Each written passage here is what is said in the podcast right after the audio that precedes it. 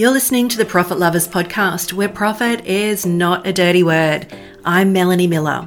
Consider this your business safe space where we take a BS free approach to building a profitable business. One that's also livable, it fits into your lifestyle, and it's lovable. You actually enjoy it. Mm, well, most days anyway. Let's get into today's episode. If you're feeling like you keep making mistakes in your business, like you should know better, or that maybe everyone else is swimming along, business is easy, they're never screwing up, then I am about to make you feel a whole lot better about yourself. I have made some really dumb mistakes in my business, and I still do. I could kid myself and say that they're all learning opportunities, but they're not. I think that's just something sometimes we tell ourselves to make ourselves feel better. Sometimes they're just dumb. Sometimes they're lazy. Sometimes they're just poorly considered mistakes. And I'm okay with that. I've been in business for, oh my gosh, 11 years now, maybe even more. And I have had plenty of experience before I started my business. I ran other people's businesses. I fixed mistakes all day long. And I was really, really good at it, and I still am. I'm just not so great at fixing my own mistakes. Today, I'm going to talk you through a bit of the messy behind the scenes of my business.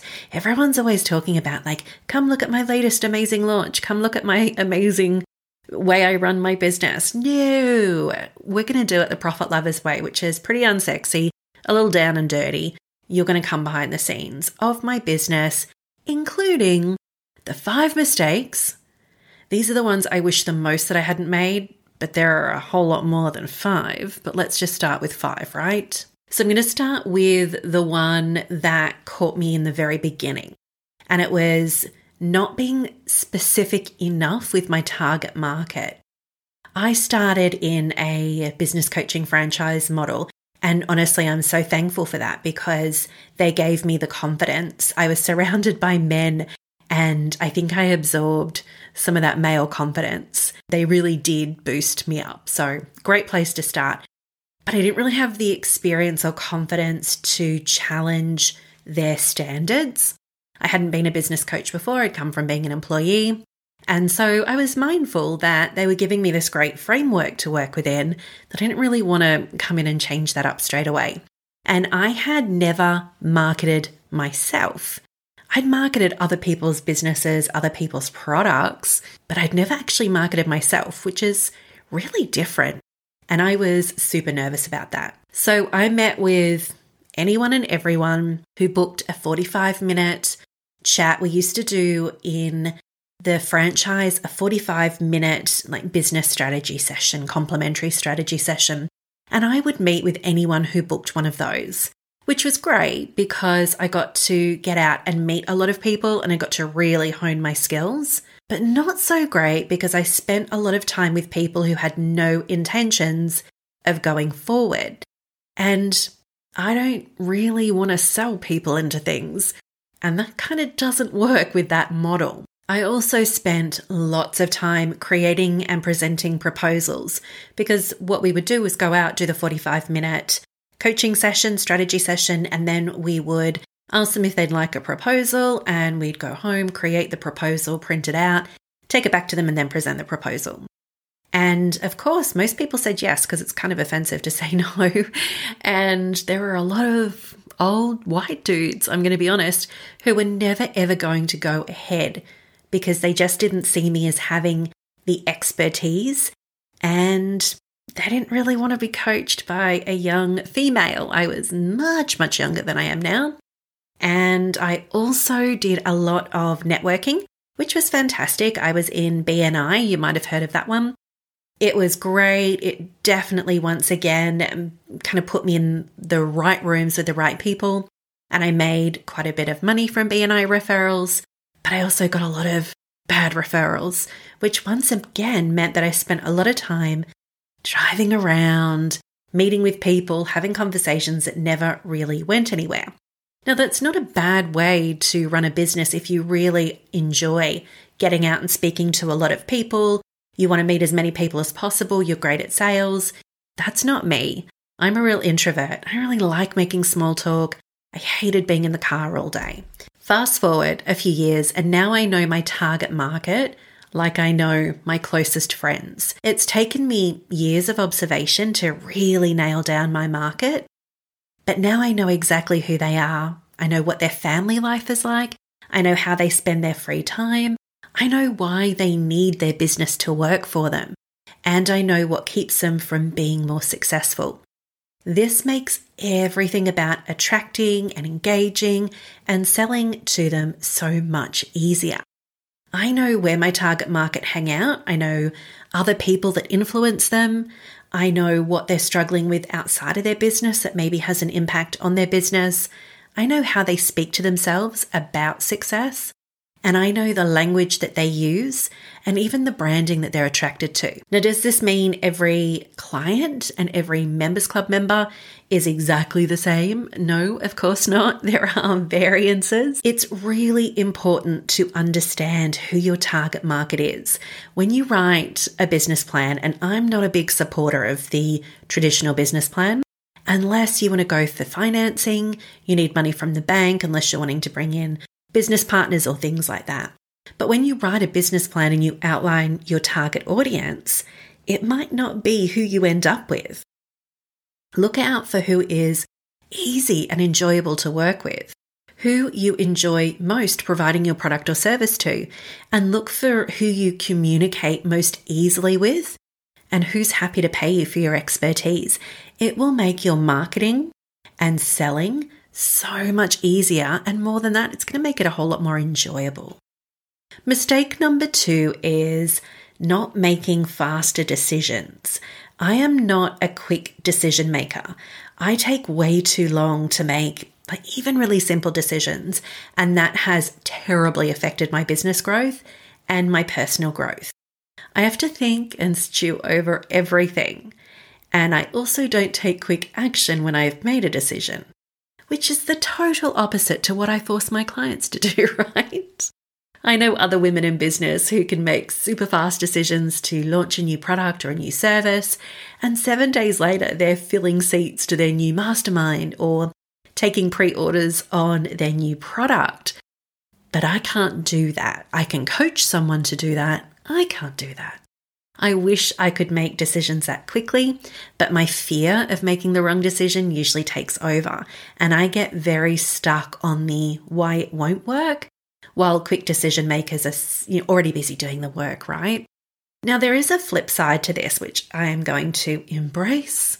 It is that if you are making super fast decisions and you're moving rapidly in different directions, well, that's not good either. I just want to be maybe a little bit closer to the middle of the spectrum than what I am. But I don't want to go totally the other direction and just start making really, really quick decisions. If you're like me and you're making slow decisions, you might find yourself, like me, missing out on really great opportunities or taking action on important changes that your business needs. Often, the answer to if you have made the right decision or not is in the results anyway. So, sitting around thinking about it doesn't make the answer any clearer. Taking action and recording the results does.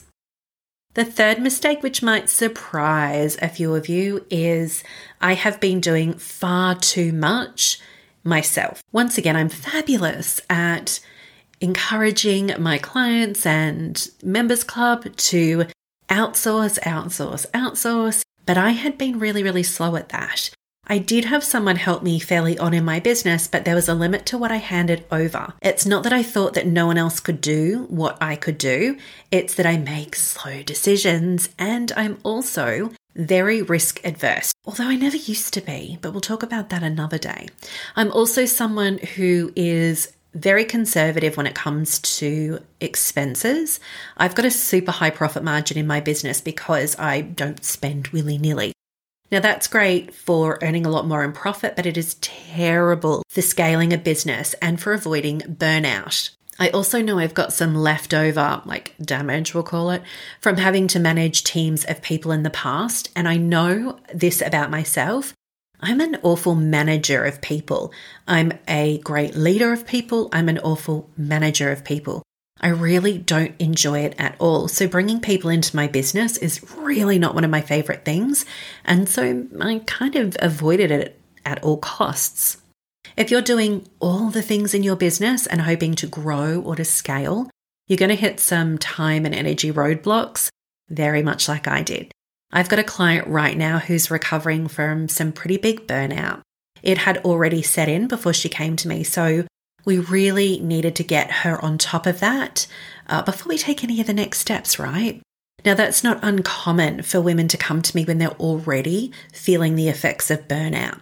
Had they have come to me 12 months earlier, we could have avoided that. If you're feeling anywhere close to burnout, please think about the changes that you need to make in your business. Do you need more help? Do you need better boundaries? Are you doing a whole lot of stuff without knowing what really works and what really doesn't? This is your sign to stop right now. And in case you were wondering, I now outsource a lot of stuff and it feels amazing. It's so good to finish the end of the day and have my content creator you know, we do a little catch up. She often works on Mondays. We'll do a Monday afternoon catch up and she'll just reel off everything she's accomplished. And it's just the best feeling. All right. Number four is not building relationships with other women like me. When I took my business online, most of the people that I had networked with in my offline coaching business when I was part of the franchise had no clue what I was doing. Now, bear in mind, when I went online, online courses and membership sites were all very new. Anybody that I already knew didn't understand anything about what I was trying to achieve, so they weren't really the best people to hang out with anymore. In fact, some of them were really negative about online business, and others just constantly wanted to pick my brain so much I thought my skull might collapse. So I had my one buddy and that was about it. I really should have built an online group of people, but I ended up going it pretty much alone for many, many years. And as I said, I had a, you know, a couple of buddies. I didn't just have one, I had a couple, but it wasn't quite enough. Everybody but me, I felt like had done B School. If you've heard of Marie Forleo, I'm sure you've heard of B School. I had never done B School and I didn't know so many of these weird little things that people were doing, like giving each other reviews. So they were getting together and building up their group, their support group, and say there was five or six in that support group. They would then review each other's online courses, each other's coaching programs, and they would give positive reviews. I had no idea that people were doing that. And so I felt like everyone else had all these amazing, glowing testimonials from other people who had online courses and people knew, but I didn't. I also, and I feel really stupid now in hindsight, but I didn't know that people rented spaces like hotel rooms or like houses, private houses, and that they had professional photo shoots there. I didn't know that people rented those spaces and recorded video content there. So I would see all of these people, all of these women with these super sharp, beautiful images in these beautiful homes, these videos that were so polished in these gorgeous interiors. And I just thought everyone was super successful and had these really flashy, beautiful homes. I feel so stupid saying that out loud, but I didn't know that. I also had no real truth behind other people's launch stories or their business successes. And I think building a group of people who are willing to share, you start to hear about the realities of what's going on behind a business. Nobody in business, I'm just about to say nobody in business tells you everything they're crappy at, which is exactly what I'm doing right now. But you get what I mean, right? You rarely see the truth behind somebody's business people put out there their success stories and that was all I was consuming was a whole lot of success stories. And so I didn't really know what was going on behind other people's businesses, their online businesses. I am quite conservative and an introvert. Financially conservative. We all know personality wise, I'm not conservative, but financially conservative. And I'm an introvert, so I didn't go on those weekend workshops or those getaways where other people were connecting and building relationships. I just, I, I didn't invest in that stuff. Huge, huge mistake for me. I didn't spend money on masterminds or workshops or anything like that. Now, that meant that I didn't have a group of people that I could rely on, I could trust, that I could actually build my business with. And I also didn't have a group of people I could share my wins with. And one of the reasons that Members Club has a Facebook group, I don't really love Facebook groups. I love the Members Club one because members can chat in there and they can get to know each other's struggles. People will ask questions and share struggles that they're having. And we also always, always share wins and celebrate each other's wins. So have a group of people that you can do that with. Take it from me, business is much easier when you've got a few business buddies to go through this with. One of my clients is even business buddies with some of her competitors, which I think is the most incredible thing ever. I am definitely business buddies with people that you could consider competitors for sure. And it's a fantastic, supportive community to be in. All right, number five is not growing my email subscriber list. I am awful at list growth. I shouldn't say that. Let me change that. Let me change the wording up a bit. I have been awful at list growth in the past. I I'm going to say another thing I shouldn't say. I got lucky. I didn't get lucky. I put a lot of time and effort in to a small list that produced really, really good results. What I should have done is looked at that small list and said, wow, if you can make that amount of money from this little list, imagine what you can do if you could quadruple that list. But I didn't. Now, you'll hear the saying all the time in marketing that the money is in the list. And that is so incredibly true. There is so much money available when you build your list of subscribers and those raving supporters. I should have tens and tens and tens of thousands of subscribers by now. And if I did, my business today would be very, very different because I haven't focused on SEO. I haven't focused on Pinterest. And now I feel very much like I'm playing catch up with people who don't have anywhere near the quality of content that I have, but they grew their lists. And now lots and lots of people know that they exist. So there is a perception of success that came when they grew their list, right? The more people that know you, the bigger profile you have, the better people assume your content is. It doesn't matter what business you're in, you can be growing a list of customers to market to today. If you ever decide to sell your business in the future, and that is our whole podcast episode in itself, and I will promise to do you one. Yes, you absolutely can sell your business. Your list will have huge value within that business sale. One thing to be mindful of is a list of people to market to is great, but that list must also be current and relevant to the business that you have today. If you've changed your offer significantly or your target market is quite different, then you're going to need to do some list cleaning and some list rebuilding. Now, I am far from an expert on the topic of email marketing, deliverability, and open rates. So don't take my word as gospel. My understanding is that the better your open rates, the better your deliverability, which makes sense. So the more people who are opening your emails, the less likely spam filters are going to decide you're filling people's inboxes with crap. So it is a really good practice to list clean, to remove those people that no longer are opening your emails. The more I speak, the more I realize we probably need an entire episode on how to get email marketing working for you. It's something that it took me a little bit of time to really get my head around. And obviously, I'm still in this process of list building. I will add that one to my ever growing list of podcast ideas. And of course, if there's something that you would love for me to talk about, then drop me a DM over on Instagram. You will find me at the Profit Lovers. So make sure you do slide into my DMs with your ideas. And actually, the way I know so much about my target market is I love to connect with my profit lovers on social media. I love to follow you. I love to interact and learn more about you. I love to form those social relationships. So please do come over and say hi at the Profit Lovers. And, and as I said, let me know what your ideas are. A final little prompt for you to think about in your business. Have you made any of the mistakes that I have? Are you being as stalkerish as I am? I'm not really stalkerish, but are you being stalkerish level specific with your target market? Are you making quick, informed decisions or are you moving really slowly and really stewing on everything? Is doing everything yourself in your business getting exhausting? Maybe you're already exhausted. And should you be looking to outsource? Have you built some good, solid relationships with other women just like you? Do you have a business support system?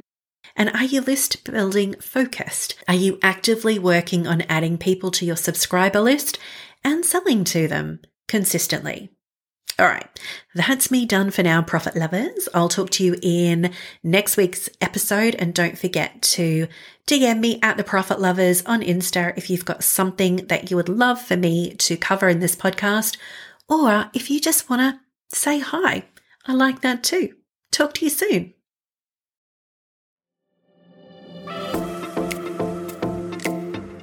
Hey, Profit Lover, if you enjoyed today's episode, please do leave a review so other women just like you can find the Profit Lovers podcast.